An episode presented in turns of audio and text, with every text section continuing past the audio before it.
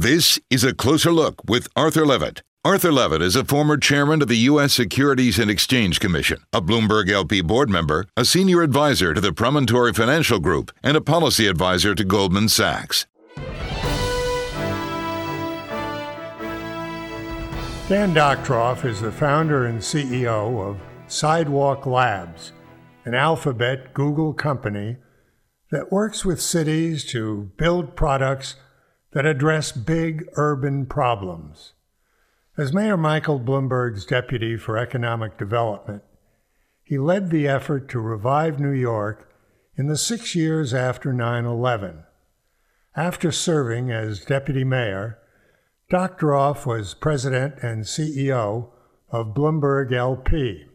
I should mention that Michael Bloomberg is the founder and majority owner of Bloomberg LP, the parent company of Bloomberg Radio. Dan has written a memoir about his time as deputy mayor called Greater Than Ever New York's Big Comeback. He joins me now for a closer look. Dan, you just published your first book about your time working on rebuilding New York City after 9 11. Why did you want to tell this story at this time? First of all, thanks for having me, Arthur. It is uh, great to talk to you again, and uh, appreciate the opportunity to talk about the book and other things. Um, so the question as to why I decided to do this now, it's 10 years since I left City Hall. You know, when you talk about economic development, um, things take a long time. They take a long time to plan. They take longer to execute, and it's only now that we're really able to step back and evaluate sort of what we were able to do, the successes, and in some cases, actually, the things that didn't work out so well.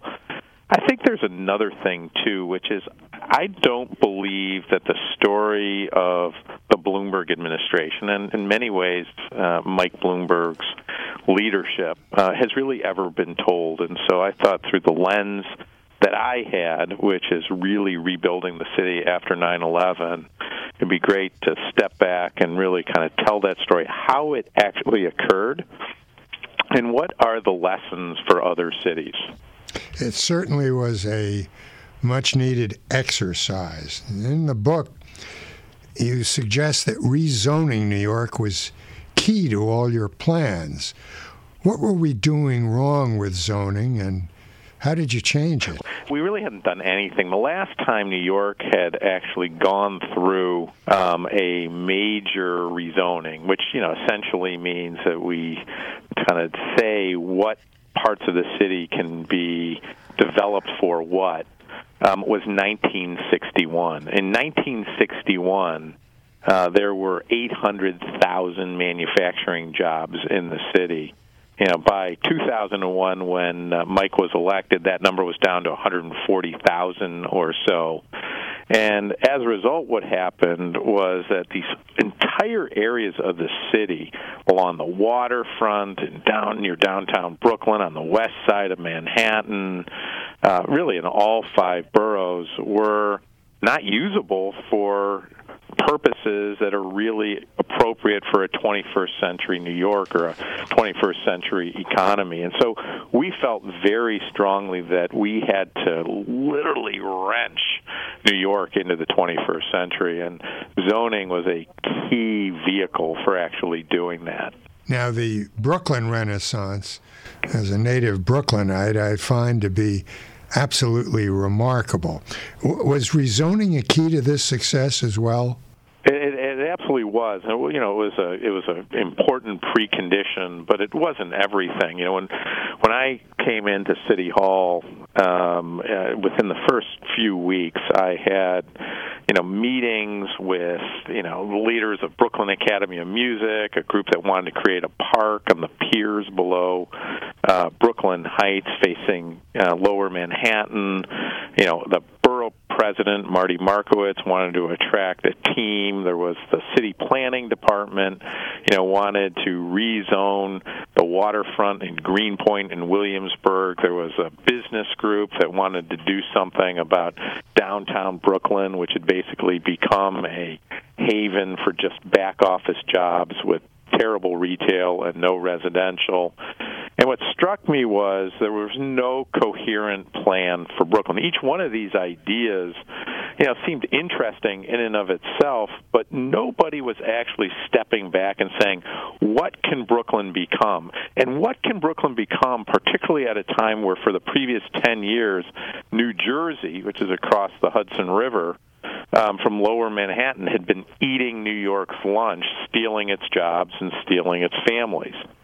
Um, this also, of course, is occurring right after 9/11, when 10 million square feet of office space was destroyed at the World Trade Center site, um, and so I think I my role was to say, hey, look, let's think about this borough comprehensively, and we started on a flurry of activity um, that included rezoning, included park development, included infrastructure uh, development. Um, in some ways, rebranding the city, attracting the Brooklyn Nets, uh, et cetera. And uh, you know, while I'm sure some of what has happened in Brooklyn would have happened anyway, uh, and certainly we rested upon sort of better schools and safer city. Um, I think the Renaissance itself really was, you know, in mar- large part the result of, of having a plan. Why didn't that happen in the Bronx or Queens, for instance? Yeah, it's a good good question. Um, I think the you know first of all, Brooklyn had more assets to begin with um, at least at that moment in time. You know, you've got sort of downtown Brooklyn, which, yeah, well, it was disappointing um, and underperforming, was surrounded by all these brownstone neighborhoods that were really quite attractive. Um, the waterfront was relatively easy um, to rezone, whereas in Bronx it was just much more complicated with more complex land holdings. Um, to be perfectly honest, you know, uh, Brooklyn before 9/11 was a more affluent place um, and so the market was likely to work more quickly um, in Brooklyn. And then, by the way, Brooklyn, while the the office workers there were mostly back office workers and municipal workers, there was a core of a downtown Brooklyn that could be built off of. After your work with New York City, Dan, you helped found Sidewalk Labs to improve the quality of urban life for everyone. What does Sidewalk Labs do? Well, let me tell you sort of why um, uh, Alphabet and I came, you know, what, what we saw and why we decided to come together. And we both share a view that we're at the very, very early stage of what I would describe as the fourth revolution in urban technology. And first three one was the steam engine in the early 1800s, the second was the electric grid in the late 1800s, the third was the automobile in the early 1900s, and we're, I think, on the cusp of a fourth, which is sort of the digital network revolution. And it's a set of technologies that we're all increasingly familiar with, range from ubiquitous connectivity, how we're all connected essentially all the time, to sensing, which includes location services and uh, specialty sensors that run on you know IoT networks and um, cameras and stuff, which are you now ever present you know, there's social networks, which mean that you know everybody's rating us. We're rating everything, which means the circle of trust can be wider. Artificial intelligence, machine learning, which are built on a foundation of advanced computing power, and then even new design and fabrication technologies. All of these are digitally based, and they're all coming together and reaching a level of maturity today, but they aren't really integrated yet much into the physical environment. And our view was that you know that's about to change things in very, very significant ways. The way we move around is going to change, particularly with self driving cars. The types of buildings are going to change. They're going to be much more flexible. Our infrastructure will be more scalable, more accessible, et cetera. And obviously, we'll have to be more sustainable. I could go on and on. So, we are at that moment in time when the potential of these technologies for changing the way we live in cities. And, and we believe meaningfully improving quality of life is actually coming upon us. That said, getting anything done in a city is really hard. As a former deputy mayor who had to figure out how to get stuff done, you know, I will be the first to tell you nothing is easy. It's never easy, and it's hard for lots of good reasons and lots of not so good reasons. You know, money is often scarce. There's bureaucracy. There's not in my backyard ism. You know, there are fights over everything at different levels of government. There are vested interests who never want to change. Um, and so getting things done is really hard. So we think these technologies offer incredible promise to improve our quality of life, to lower costs, uh, to give us more convenience, more time back in our day, to improve the environment. But doing it is hard. And so what we really want to do as Sidewalk Labs is work with a city to develop a large scale district that can be a model on an integrated basis for uh, urban innovation across all these dimensions of urban life. We've been spending the last two years first in a thought experiment, then feasibility studies, and we're ready to partner with the city. Google is launching a ride sharing service in Phoenix powered by self driving vehicles with no human safety drivers as soon as the next few months. They're starting this experiment in a quiet suburb. So, what are the issues for cities need to consider. And is this technology going to be really safe? I, I think there is no doubt that the technology will be safe, um, that it will have a dramatic impact on the saving lives in um, around the world. It's just a matter of time. Mean, look, I think 35,000 people a year in the United States die from automobile accidents, and this technology offers the promise of saving a very high percentage of them. My guess is it'll be a generation or so before the technology fundamentally replaces the legacy vehicles that we have today. But as you point out, we're going to start seeing it on the road in more controlled, or at least simpler environments very soon. But you know, the thing about self-driving cars is that when you actually think about the consequences of them, it is truly profound, as profound as the the imposition of the automobile itself. We've talked about safety, but think about cost. You know, with self-driving shared vehicles, you know, with the cost of mobility declining dramatically, I think cost of living actually for the average family can come down. Our own calculations is are, are that you know cost of living can come down just from that alone by about eight or nine percent. Are any legislators concerned about all these driverless cars? Any reports of this being regulated, and should it be? Oh yeah, absolutely.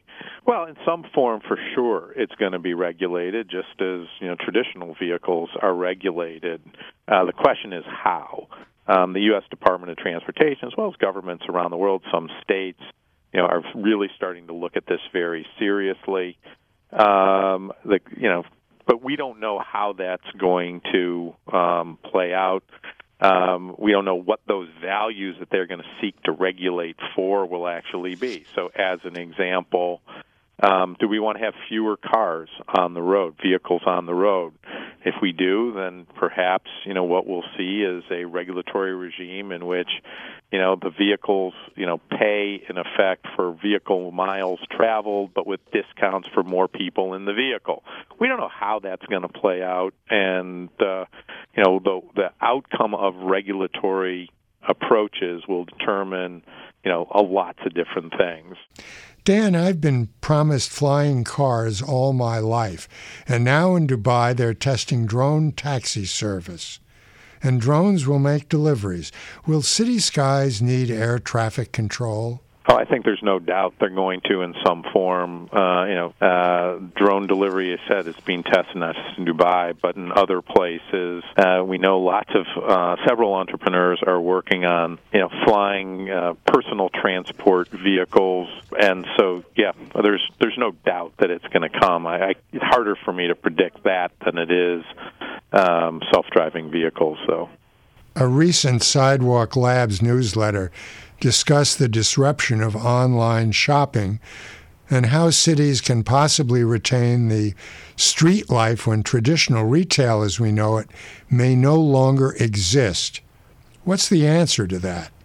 Well, I don't think we know. In fact, that uh, that uh, blog post uh, that uh, we put out actually talks about several different scenarios for the future of retail. I think one thing that we do know is that you know because buildings are going to become more flexible, because delivery is going to be cheaper and more frequent, that the nature of the store is going to change pretty erratically. I, you know, if I had a guess, I would say sort of the the street will feel more pop-uply. You know that uh, retailers will move in and out of things. The cost for setting things up will be dramatically lower. The amount of the variety of merchandise that's actually kept in the store will be greater, and the inventory itself um, will be kept off site because the delivery costs of that will be lower, creating in many ways what I think probably will be a much more dynamic environment actually on the streets.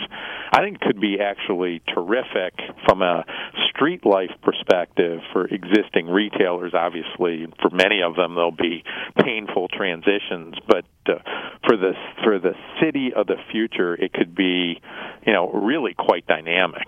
Puerto Rico needs to completely rebuild the power grid from scratch. What would you counsel them to do? You know, look, I think that it, it every place is very different, and I haven't studied Puerto Rico's existing assets um, or the potential for sort of new technologies, given sort of its natural resources, well enough to know. We've looked at different places around the country as sort of as we've thought about feasibility studies for our district, and depending on where you are um, the the answer is completely different. Uh, I do believe that infrastructure over time will be more distributed, in some ways more like the internet, um, with greater resiliency, greater flexibility. You know, but that's not going to be their problem right now. Their problem is simply getting something back up and running as quickly as possible. Um, you know, look, I'm, I'm a huge believer that you know these out of these sorts of crises can come a radical rethinking of um, the infrastructure, or the environment, or economic opportunity. Um, but you also have to rebuild and get people's power back on right away. And uh, you know, the steps that you take in the short run will, and to a large extent, define what happens over time. Now, a group of scientists propose a five mile retractable storm surge barrier at the mouth of New York Harbor. Is this a good idea, and is the city ready for another big hurricane?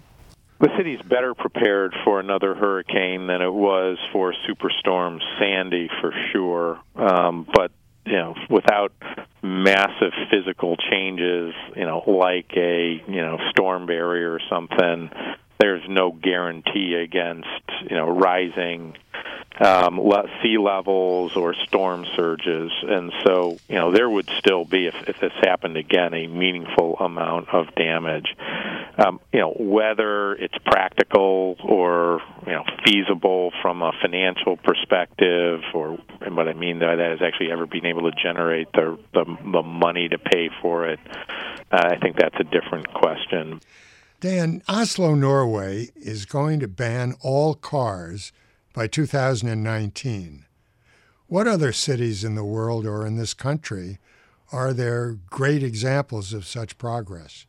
First of all, I think they're going to ban them from the center city, um, not from the city as a whole in Oslo. But, you know, look, increasingly um, we're going to see cities experiment. You see parts of cities, you know, close down at different hours. Even here in New York, we have the Summer Streets program on Sundays, where you know Park Avenue is closed down the whole way. You know, I think this will be a gradual transition for most cities. The hope is is that if we do regulate it properly, the total number of vehicles on the road will be less. We'll need less road space, and so that over time you know the notion of the street will be very different. I I kind of in my mind's eye view the street as almost reverting to the pre-automobile area where you'll era where you'll have Um, you will have self-driving vehicles that are safe, that are moving at slow speeds, almost the way horses did, but you know, obviously better controlled.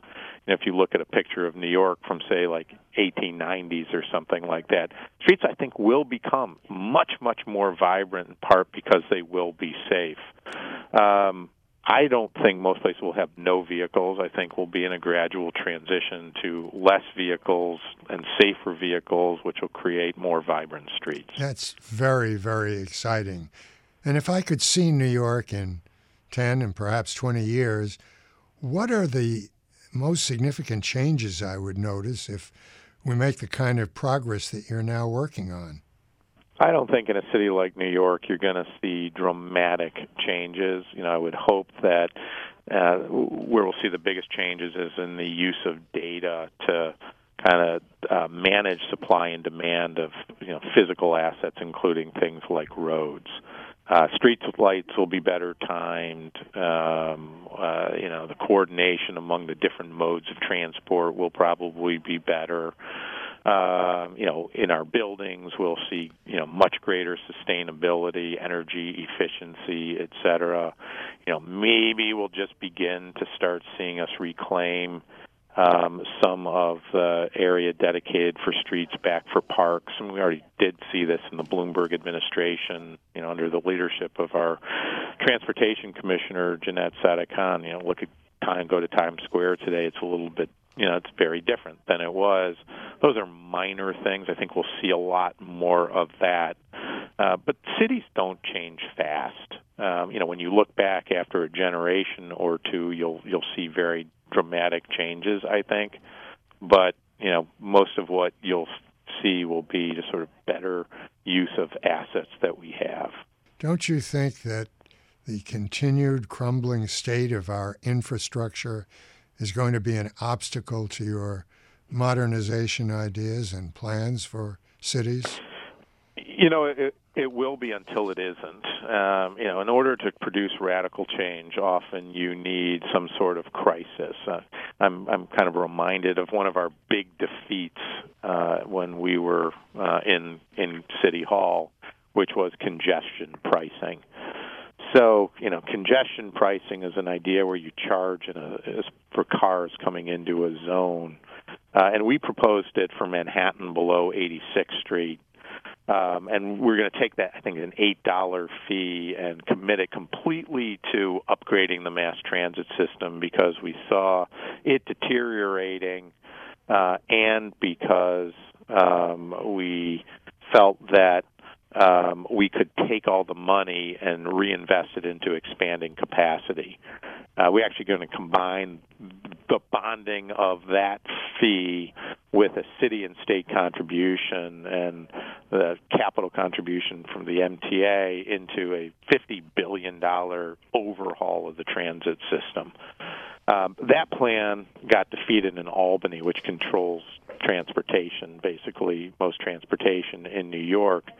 So here we are, we're 10 years later. The city continues to grow. The MTA, Metropolitan Transit Authority, hasn't invested adequately in infrastructure. The system is crumbling, which is why we had sort of the summer of hell, as they call it. And guess what's coming back? It's congestion pricing. Uh, and it'll come back in some form because we need the money. We got to make the investment. So yeah, um, you know, we have to make the investments. Often it's a crisis that produces the political will um, to make that happen. And unfortunately, what is most likely going to happen is we'll see, you know, a br- bridges collapse or roads, you know, uh, that are dangerous or, you know, whatever else that finally prompts people to act. By pulling out of the Paris Agreement, President Trump said he's representing Pittsburgh, not Paris, yet Pittsburgh has goals to achieve 100% renewable electricity consumption and 50% emissions reduction citywide by 2030. Maybe it doesn't matter what the federal government does or doesn't do. Cities will take the lead. Well, you know, look, yeah, I mean, I think cities, states, universities, companies um, are all, I think, as committed as, as ever to uh, reducing their carbon footprint, and that will um, make up the significant majority of what we need to do to stave off what most climate experts think uh, will be a dramatic change in sort of weather patterns and um, sea levels and you know other negative consequences of climate change. Uh, but it's not 100%. And you know, if we had a carbon tax at the federal level, um, you know, we would dramatically reduce demand even beyond what cities, states, universities, and corporations could actually do.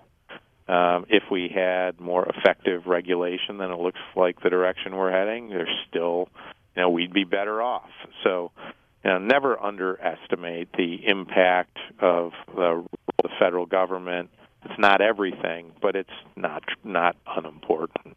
He's the founder and CEO of Sidewalk Labs, the urban innovation unit of Alphabet and he was the deputy mayor of economic development and rebuilding for the city of New York during the six years following 9 11.